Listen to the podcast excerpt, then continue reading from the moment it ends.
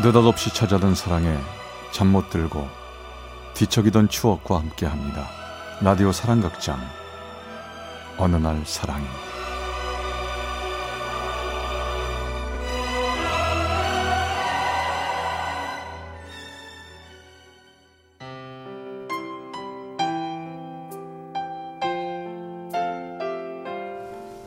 사랑의 체험수기 어느 날 사랑이 제 148화 수첩의 인연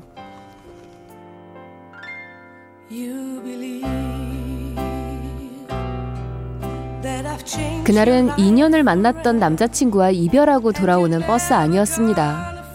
이별의 서러움에 하염없이 눈물을 흘리고 있는데 낯선 번호로부터 문자가 왔어요. 혹시 김미숙 씨 핸드폰 맞나요? 어, 그런데 무슨 일이시죠? 네.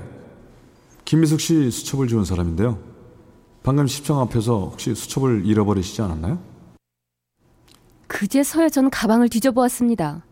지인들 전화번호부터 시작해 모든 사사로운 일상과 얄미운 직장 상사들의 뒷담화를 써놓기도 한 수첩을 잃어버린 건 정말 큰일이었습니다. 전 다시 바로 문자를 보냈죠. 아, 네, 맞아요. 제 수첩 맞아요. 제가 지금 계신 곳으로 찾으러 갈게요. 아, 그러지 마시고요. 내일 토요일이니까 12시까지 시청역 앞에서 만나기로 해요. 알았다고 건성으로 대답해버렸습니다. 수첩도 중요했지만 2년을 만나왔던 남자친구와의 이별에 대한 아픔이 더 컸기 때문이죠. 2년을 만나왔으면서도 다른 여자가 좋다며 떠난 그가 너무너무 미우면서도 아직도 그를 좋아하고 있음을 느끼는 저는 비참하기만 했거든요. 그날 밤은 서럽게 눈물을 쏟아내며 남자를 다시는 믿지 않기로 다짐하고 또 다짐했습니다.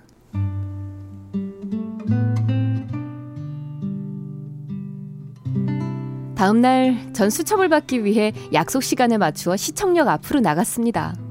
10분 정도 지나자 아무래도 장난 문자에 속은 것 같은 생각이 들어 집에 가려고 걸어가는데 멀리서 뛰어오는 한 남자가 보였습니다.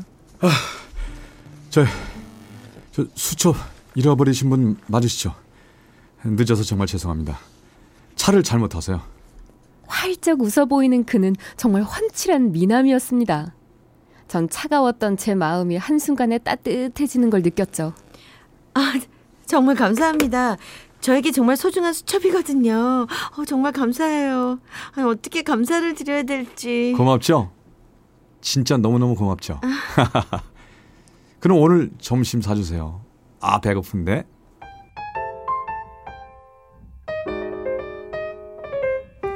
능청스럽게 웃으며 말하는 그를 보니 그만 웃음이 나왔습니다. 어제까지만 해도 이별한 옛 남자친구 때문에 울었던 내가 맞나 싶을 정도로 처음 본 이 남자와 너무나 많이 웃고 있는 제가 보였죠. 점심을 먹으며 우리는 아주 오래된 연인처럼 편안한 대화를 나누며 아주 즐거운 시간을 보냈습니다.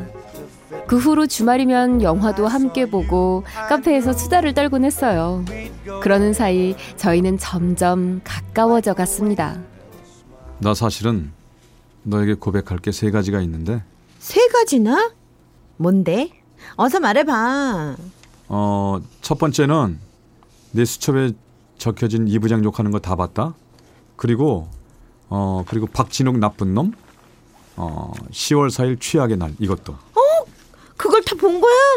사실 널 처음 본 순간부터 마음에 있었어. 그래서 떨어진 수첩 보고 전해지려고 쫓아갔는데 뭐가 그렇게 속상한지 어? 서럽게 울고 있더라고. 그 순간 아, 저 여자 지켜주고 싶다. 이 생각이 딱 들더라고. 이게 두 번째 고백이고. 그랬구나. 그럼 마지막 한 가지 남은 고백은 뭔데? 어, 나도 사실은 지난 10월 4일 음, 4년 만난 여자친구와 헤어졌어. 그리고 헤어지고 돌아가는 길 버스 정류장에서 널 본 거야. 뭐 그리고 갑자기 뭔가에 홀린 듯 사랑이라는 감정이 생기고 있어. 이게 내 세 가지 고백이야.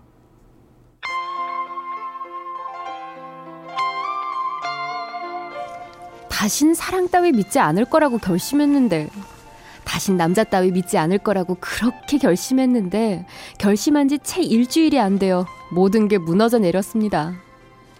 상처받은 남자와 상처받은 여자는 그렇게 서로에게 사랑이란 감정을 느끼며 서로에게 빠져들었죠. 그는 국어 선생님이었는데요. 퇴근을 하면 하루도 빠짐없이 회사 앞으로 데리러 와주고, 야근할 때면 손수 도시락을 싸다 주기도 하고, 아버지가 아프실 땐 죽까지 써서 병문 안에도 왔습니다. 그렇게 완벽한 연인 사이로 지내며 1년 정도의 시간이 지났을 때, 늘 행복할 것만 같았던 저희에게 첫 번째 시련이 다가왔어요. 무슨 일이에요? 얼굴이 안 좋네. 음.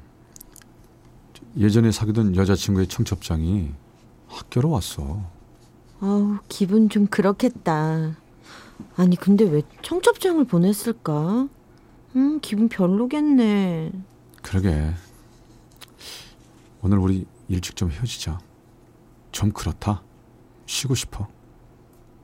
그렇게 헤어지고 난 뒤 그 사람에게서 갑자기 연락이 오질 않았습니다. 퇴근 후에 저를 데리러 오지도 않았고 아침에 잘 잤냐는 모닝콜도 없었죠. 전 무슨 일인지 묻고 싶었지만 묻지 않고 그에게서 연락이 오기를 기다렸습니다. 그렇게 그와 아무런 연락 없이 지내는 동안 어느덧 한 달이라는 시간이 흘렀어요. 전 먼저 연락을 해 만나자고 했죠. 요즘 흔들리는 거야? 왜? 청첩장 때문에? 말해봐. 그 여자는 헤어진 게 후회돼? 그래서 흔들리는 거야? 그 여자가 결혼한다니까 아쉬운 거냐고. 아니, 왜 연락을 안 해? 그런 거 아니야. 그냥 단지 머리가 좀 복잡해서 그래. 잠시만 날 좀 이해해 줄 수 없겠어? 전 오히려 어떤 변명도 대답도 하지 않는 그에게 화가 났습니다. 그저 고개만 숙이고 있는 그가 미웠어요. 그가 아니라고 말해주길 바랬습니다. 하지만 그의 묵묵부답은 저에게 큰 상처가 되어 다가왔죠. 저는 화가 나 집으로 와버렸습니다. 그런데 집에 와보니 설상가상으로 아버지가 사업에 실패하시고 쓰러지셨다는 소식을 들었습니다. 엄마, 어떻게 된 거야? 아버지는 괜찮으세요? 음, 괜찮아. 일단 아버지는 한 곱이 넘기셨다. 그리고 아휴, 네가 속상해 할까봐 말 안 했지만, 에이, 우리 집이 경매에 붙여진 지 오래됐어. 내일까지 당장 집을 비워줘야 한대. 왜 진짜 얘기 안 했어요? 우리 이제 어떡해? 미안하다. 미안해. 우리 못난 부모를 제발 용서해다오.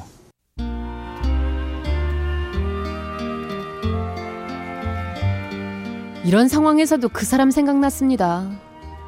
이렇게 내가 힘이 든데 두 발자국 멀리 서 있는 그가 너무너무 야속하고 미웠죠. 하지만 더 이상 그에게 짐이 되기 싫어서 그에게 연락하지 않았습니다. 다음날 집을 비워줘야 했기 때문에 저희 가족은 일단 여관방에 짐을 옮겼죠. 하지만 수중에 가진 돈으로는 서울에서 방을 구할 수가 없었고 저희는 고모 할머니가 계시는 광주로 이사를 해야 했습니다. 엄마는 아픈 허리를 이끌고 식당 일을 시작하셨고 사업 실패의 충격으로 아버지는 당뇨 합병증을 얻어 전 아버지 병원비와 가족 생활비를 벌기 위해 일은 힘들지만 보수가 좋은 반도체 회사로 이직을 하게 됐습니다.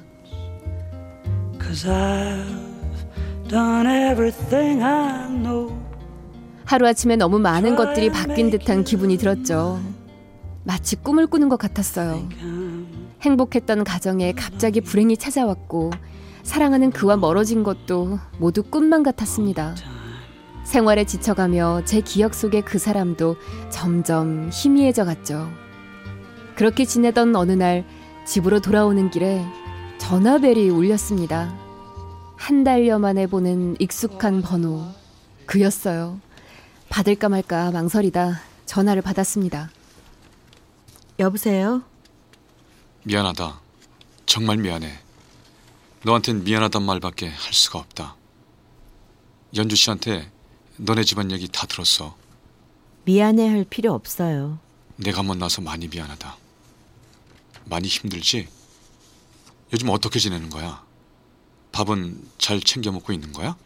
음, 다 좋아지고 있어. 나 아주 좋아. 나 지금 좀 바쁘거든. 나중에 통화할게.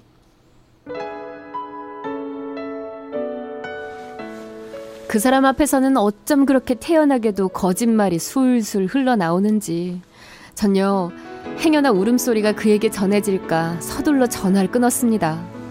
하고 싶었던 말, 물어보고 싶었던 말이 너무나 많았지만 막상 그의 목소리를 들으니 눈물밖에 나오지 않았어요. 하지만 그냥 이렇게 있는 것밖에 방법이 없다는 생각이 들었습니다. 그날도 여느 때와 같이 일을 마치고 저녁에 집으로 향하는 길이었는데 그때 뒤에서 나를 부르는 소리가 들렸습니다. 빨간 코트 아가씨. 이 수첩 떨어뜨리셨어요. 네? 아, 오늘은 수첩 안 들고 왔는데. 이상한 마음에 뒤를 돌아보았습니다. 익숙한 얼굴이 보였죠.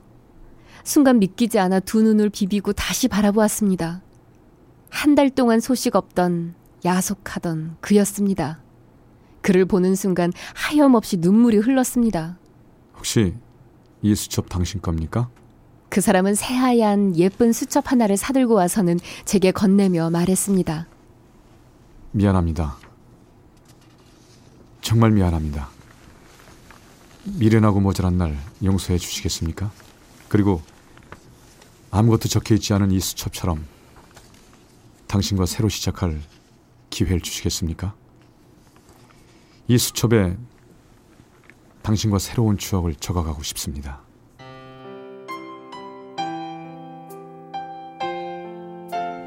전요 믿고 화나고 바보 같은 말을 하는 그의 목을 세게 끌어안았습니다. 다 잊을 거라고 말하던 제 심장은 그를 보는 순간 다시 두근두근 뛰기 시작했고요. 그 후 우리는 처음 만난 그때처럼 새로운 마음으로 뜨겁게 사랑하고 있습니다.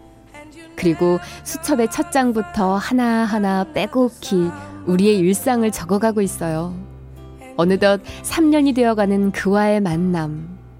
두꺼운 수첩의 마지막 장까지 다 쓰게 되면 결혼하자는 그의 말처럼 우린 곧 결혼을 하게 될 것 같습니다. 수첩으로 시작된 그와의 만남. 전 이렇게 소중한 사랑을 얻었습니다.